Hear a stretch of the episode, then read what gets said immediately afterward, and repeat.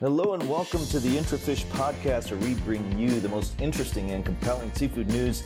I'm Drew Cherry, Editor-in-Chief, joined today by John Fiorillo, Executive Editor, and John Evans, Correspondent. Today, we are going to be looking at two iconic British foods, and we have expert and expat and Brit John Evans with us to help us understand a bit about these foods and the importance of them. And of course, there's seafoods. The price of the raw material that goes into fish and chips and into fish fingers, which in the U.S. are known as fish sticks, has gotten to levels where it is squeezing the margins dramatically for people that own fish and chip shops, and also pushing consumers that are used to purchasing those fish fingers as a staple to other products, or to stop purchasing, or to trade down to fish fingers made with cheaper raw material. But we're going to talk about all this. I want to first turn it over to you, John. I mean, nothing is more iconic than fish and chips. It is the double-decker bus and the black cab and fish and chips. They're all one and the same. And I guess the Queen, congratulations on her jubilee. So this is a perfect opportunity, since we're very Anglophiles today. Tell us, how big is the fish and chip sector? I think people will be surprised. There are 10,500 fish and chip shops in the whole of the United Kingdom. Although decades ago there were many more. Actually, when fish used to come into Grimsby. And at the time of the Second World War, people used to sell fish and chips through a hole in the wall in their houses. It's obviously been distilled down now to what it is, but it's still, as you say, an iconic industry. And a lot of people buy fish and chips on Friday. They still finish work and they line up outside the fish and chip shops, or and buy their fish and chips. And you can smell that. There is a distinctive smell of malt vinegar that you can only if you smelt it you will know. And what can I say? But the number of fish and chip UK fish and chip shops are now willing to consider putting alternative species on their menu because of the soaring price of cod and haddock is rising. And for a long, long time, it's always been about cod and haddock for British consumers. They haven't wanted to eat anything else. But now, with the rising cost of everything, not just fish, by the way, of potatoes, because of the rising cost of fertilizer, and farmers planting less potatoes because of the rising cost of fertilizer, and of course wheat and sunflower oil, of which Ukraine and Russia are major exporters. That's pushed the prices much higher. And also, let's not forget the petrol prices, which is all linked into the post-pandemic and the war in Ukraine as well. Okay, so let me. Take things back a bit, because it's fascinating when you think about the number of fish and chip shops, and that you said that there were more. Taking us back to say a classic British kid childhood in the United States, a burger and a shake are kind of part of childhood. It's sort of what you might go get if you were a teenager, or your parents might take you for a treat or whatever. So tell us a bit just from your childhood, and just tell us what role fish and chips plays kind of culturally for the United Kingdom, but also just for the British working class, which it was, as you said, it was a food that you could grab and go. I mean, it's tell us just about how it played in your life. I can remember my dad taking me regularly and disappearing regularly to a fish and chip shop called Crutchley's. And as I said, there was always that distinctive smell of malt vinegar outside. Fish and chips have always been wrapped in newspaper. Not that going back further, they've been wrapped in newspaper these days, and they may still be wrapped in newspaper, but that's on the outside of white paper. But it's all part of the experience, and as you say, it has been typically seen as a working class food. Another thing that you will get with it is a thing that's just typically only in a fish and chip shop, which is mushy peas, which are peas kind of ground into a kind of paste, and they are served. There's all kinds of things that you get in there, like pickled eggs and other things, and even if you're talking about seafood, jars of cockles and things like that, depending on the fish and chip shop. But yeah, I mean, Friday was always the day, and obviously Britain is not majority a Catholic country, but Easter as well, people queuing up outside fish and chip shops. So it's, as you say, it's part of the fabric of the country, really. I mean, I recall, your coverage on fish and chips over the past couple of years, primarily prior to really feeling all this inflationary pressure, was COVID. And your reporting on COVID was fascinating because it seemed that, the country and sort of the British consumer seemed pretty intent on keeping chippies going. It seemed important. And there seemed to be a lot of support, even, in the height of the lockdowns, to go get fish and chips, even though it's not traditionally seen as maybe something that you would take back home. I mean, there are takeaway fish and chips, but it's not something necessarily you would have delivered by Uber. But certainly not. No, I mean, you would go and get it yourself. You'd get it takeaway. But then, I think what happened is that people, or I should say, the fish and chip shops have responded to what other eating outlets are doing with the delivery, and not just with the delivery. They had sort of spaces on the curb outside where people could park, so they could hand the fish and chips to them, so they wouldn't have to come into the shop. They also had people spaced out. They had glass screens for the first time between themselves and customers. Another way, contactless paying. They adapted. To be quite honest, it was very impressive how they adapted so quickly to an environment that changed very rapidly, particularly at the start of COVID. Yeah, I just from your reporting and from what the National Federation of Fish Fryers, the association representing the chippies, have said, in a way, COVID, as you said, it was impressive. They were able to move through it, but now there's real fear that we're going to see thousands of fish and chip shops close.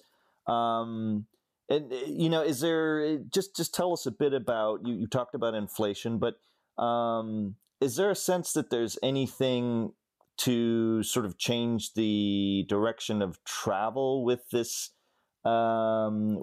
pressure?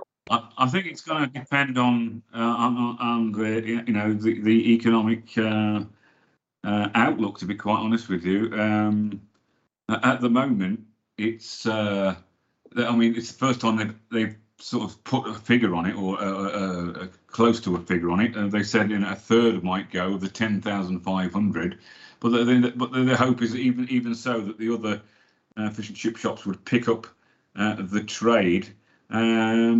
So yes, it's kind of difficult to say, really. I mean, suddenly the petrol prices fell and other things, the price of other things fell, then they might be in a different situation. But at the moment, and for quite some time to come, it doesn't look like they're going to be. Right. You've spoken with Andrew Crook, and he's the president of the National Fish Fryers Federation. And yeah, he's given a lot of thoughts on this and a lot of warnings on this. And this week he spoke at a Norwegian seafood event, in part sort of, I think, communicating to the Norwegian cod and haddock suppliers. Norway is one of the largest suppliers to the UK, along with Iceland and Russia. And yeah, just communicating that this is, it's really kind of an untenable situation. I mean, we're talking about, in some cases, cod being 40% higher than it was when you're looking at fresh cod. Or I'm sorry, let me revise that. A 64% rise over the over recent weeks for fresh H&G headed and gutted Atlantic cod. So this is all compounded too by Russia's invasion of Ukraine, which there is a threat of a 35% tariff on Russian whitefish hanging over people's heads, and fears that the chip shops won't be able to get Russian product, which actually is quite important, correct? It goes, much of it goes via China for secondary processing, but some does go direct. But yeah, it's about 40%. 40% of their fish comes from Russia, so they are concerned about it. But at the same time, I mean, obviously, there's as you mentioned, there's the pressures that might force businesses out of business. But at the same time, you know, the industry body says, you know, we can't let this continue in Ukraine. So we have to back whatever the government decides to do, whether it puts a 35% tariff on or not. So, yeah, I mean, it's another thing, yet another thing that they're trying to contend with. And another thing that we haven't mentioned so far, and it's mentioned quite often when you speak to people in the industry, is that some fish and chip shop owners don't play by the rules. They don't pay the minimum wage, or they cut corners in other ways, and that makes it more difficult for some fish and chip businesses to stay in competition with them. I mean, some fish and chip shops they'll sell on the size of their portion and the quality of their product, and they'll sell for, you know, £3, nearly $4 more than their rivals, and yet they're playing the competition against you know, others who don't stick by the rules. So that's another sort of burden they have to bear. Now, you know, I recall, John, when this was years ago when we were reporting on this, and it was at a time when some of these species, farmed whitefish species or kind of non-cod and haddock species, were starting to creep onto menus, or at least the public was becoming aware that there was whitefish that was farmed, which there really wasn't an awareness. And I believe it hit kind of the headlines of the Daily Mail and the Sun and those types of papers, you know, kind of it's just saying how blasphemous it was that people would be putting, you know, these products into their fish and chips. But what are the options now that fish and chip shops might have for replacing cod and haddock or trialing it? So, I mean, some are already using hake, which they may have done for quite some time. Others are now looking into species like tilapia, and I think one or two have even tried pangasius in the past, and that is commonly known as bassa, which, because pangasius is the word pangasius is not known in Britain, but they put this sort of word that's sort of more acceptable to public ears, bassa, out, and that could be another one that maybe appears more. But I think it'll just come down to price in the end, whether people can or will decide to cut back on their weekly budget and maybe have fish and chips once in every 2 weeks or once a month or something, rather than, you know, having it more regularly. Right, and you know, just switching over to fish fingers, and another food item that is very popular in the UK. Fish finger sandwiches is one thing that you don't find a lot in the United States, but it is a popular thing in the United Kingdom. And it's another food item that is, again, our colleague Dominic Welling and I were laughing that it's actually considered a staple, or when the Office for National Statistics in the United Kingdom tracks grocery items and tracks staples, it's quite interesting that fish fingers is one of those staples it tracks. And you know, they did highlight that obviously there's been some price inflation there. And Dominic looked at, in particular, cod fish finger sales, because, again, cod is what Brits think. Oftentimes, no matter what they're eating, they think it might be cod if it's a whitefish. But what we have seen is, as the price pressure that I mentioned, that the cod price inflation has gone up, we have seen a pretty stark decline in sales volume, which we hadn't really seen. We hadn't really seen before this type of drop in correlation with price like this. It's been more of a larger question of when consumers might kind of get fed up, so to speak. And now we're seeing that it's definitely happening. At least statistically, we can see it happening. For the 52 weeks through around late April, compared with the year prior, 2021, we've seen cod prices up again sharply in cod fish fingers. You've seen a rise of, let me just take a look here. Price per kilo of cod fish fingers is up 9.6%, and price per unit also 6.7%. So price is up pretty dramatically. Now, even more interesting is the sales volume that has dropped off. You've seen cod fish finger sales fall 20% in value and 27% by volume during that period. So wiping out, thousands and thousands of tons of sales of cod fish fingers. Now, what's been interesting has been that there are some beneficiaries, and whether or not they will continue to be, I guess, is a question. But what we have seen in the UK is we've seen some trading down to Alaska pollock. And Rachel Sapin, you've been covering pollock extensively, or our lead on that. So talk to us a bit about what's happening in the Alaska pollock sector. We just started what's called the bee season. What is happening with that market, and how might that affect this shift over toward a cheaper option? Yeah, so Alaska pollock is still kind of doing pretty incredible, given that consumers are shunning a lot of protein, including some seafood, because of inflation remaining historically high. But pollock is still, pretty much a deal compared to other seafoods, including cod. I know we did a story recently. We were just talking about this on cod, that, pollock fish fingers are significantly cheaper than cod. And just in the U.S. as well, pollock just remains a good value, even though pollock itself is seeing record prices. I've just heard from a lot of sources that they think it's even going to go beyond the $5,000 per metric ton mark for the PBO fillet block, which is just really, it's like a 15-year high. So it's just really relative to everything else. And even though it seems expensive, everything else is more expensive, is kind of where pollock's at.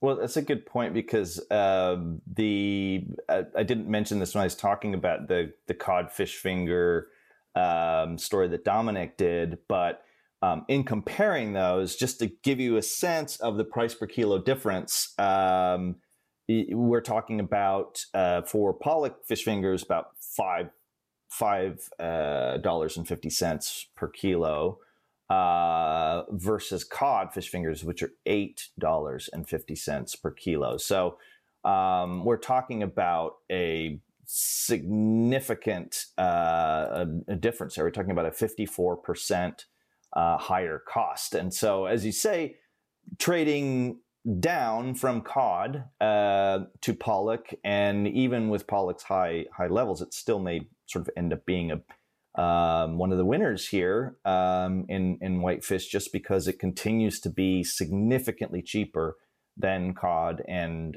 haddock. So Rachel, the bee season, Alaska pollock's bee season starts today. That's the second season of the year. And it's so unusual, because the A season we had sort of cycled through prior to there was already inflation, but not the explosive inflation that we've seen.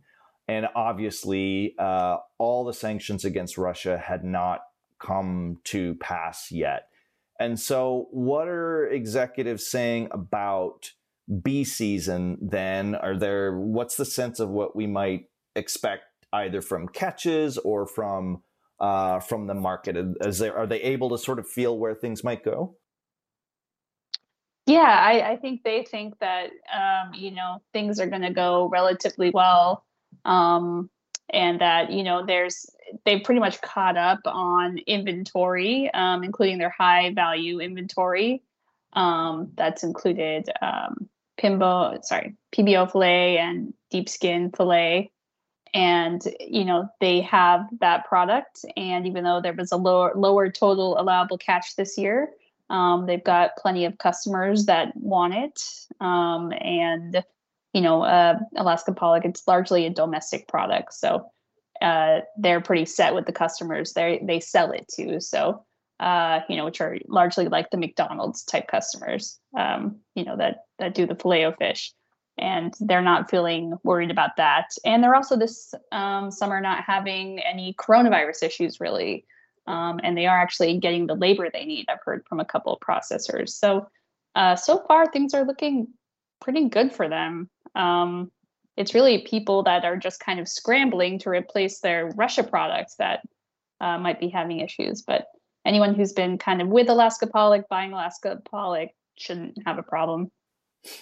Right. And some of the reporting that's been done by our European colleagues as well, looking at what the alternatives might be, there's nothing that can quite fill that gap. So it's really put people that are purchasing Russian pollock and Russian cod in a really tough bind, because as you mentioned, Rachel, even if there is massive demand, it's, from your reporting, nobody seems to be particularly excited about that as an opportunity in the U.S. simply because it seems to me like their fish is already committed to customers. Yeah, exactly. A lot of the producers I speak with, the pollock producers, are very much like, we have our customers, we work with them a long time. It would take a lot for us to switch, to selling to someone else, because they have their committed customers and they don't really have plans to switch. So plenty of chaos and confusion in the whitefish industry. It's all interlinked, and that's kind of what's so fascinating about the sector is no matter whether you're harvesting hake in South America or Alaska pollock in Russia, or any other of the whitefish around the world, or farming it in Vietnam, it's all dependent on one another. And so this what's been happening in with the sanctions against Russian producers has really thrown everything up in the air. But bottom line, if you are buying anything that has whitefish inside of it, you're going to be paying more for it. All right, well, let's wrap it up there. Remember that you can find our news daily on intrafish.com. There's plenty of newsletters you can sign up for whatever your interests might be. If you are a subscriber, it's very easy for you to get alerts on particular topics. So, for example, if you want to just track whitefish whenever we publish a story on it and you sign up for the alerts, you can get a weekly roundup of our whitefish coverage, or you can get a daily alert as it happens. So it's fantastic. We've got a lot of subscribers that have signed up for it and are using it and are very happy with it. So make sure and take advantage of that. Also, don't forget, we've launched our app, and that is easy to find on the App Store and on Google Play. And it's another great way to keep up with us on the go. It's the best way to look at our news on a mobile device. So download it and take it for a spin. Okay, everyone, we'll look forward to talking to you next time.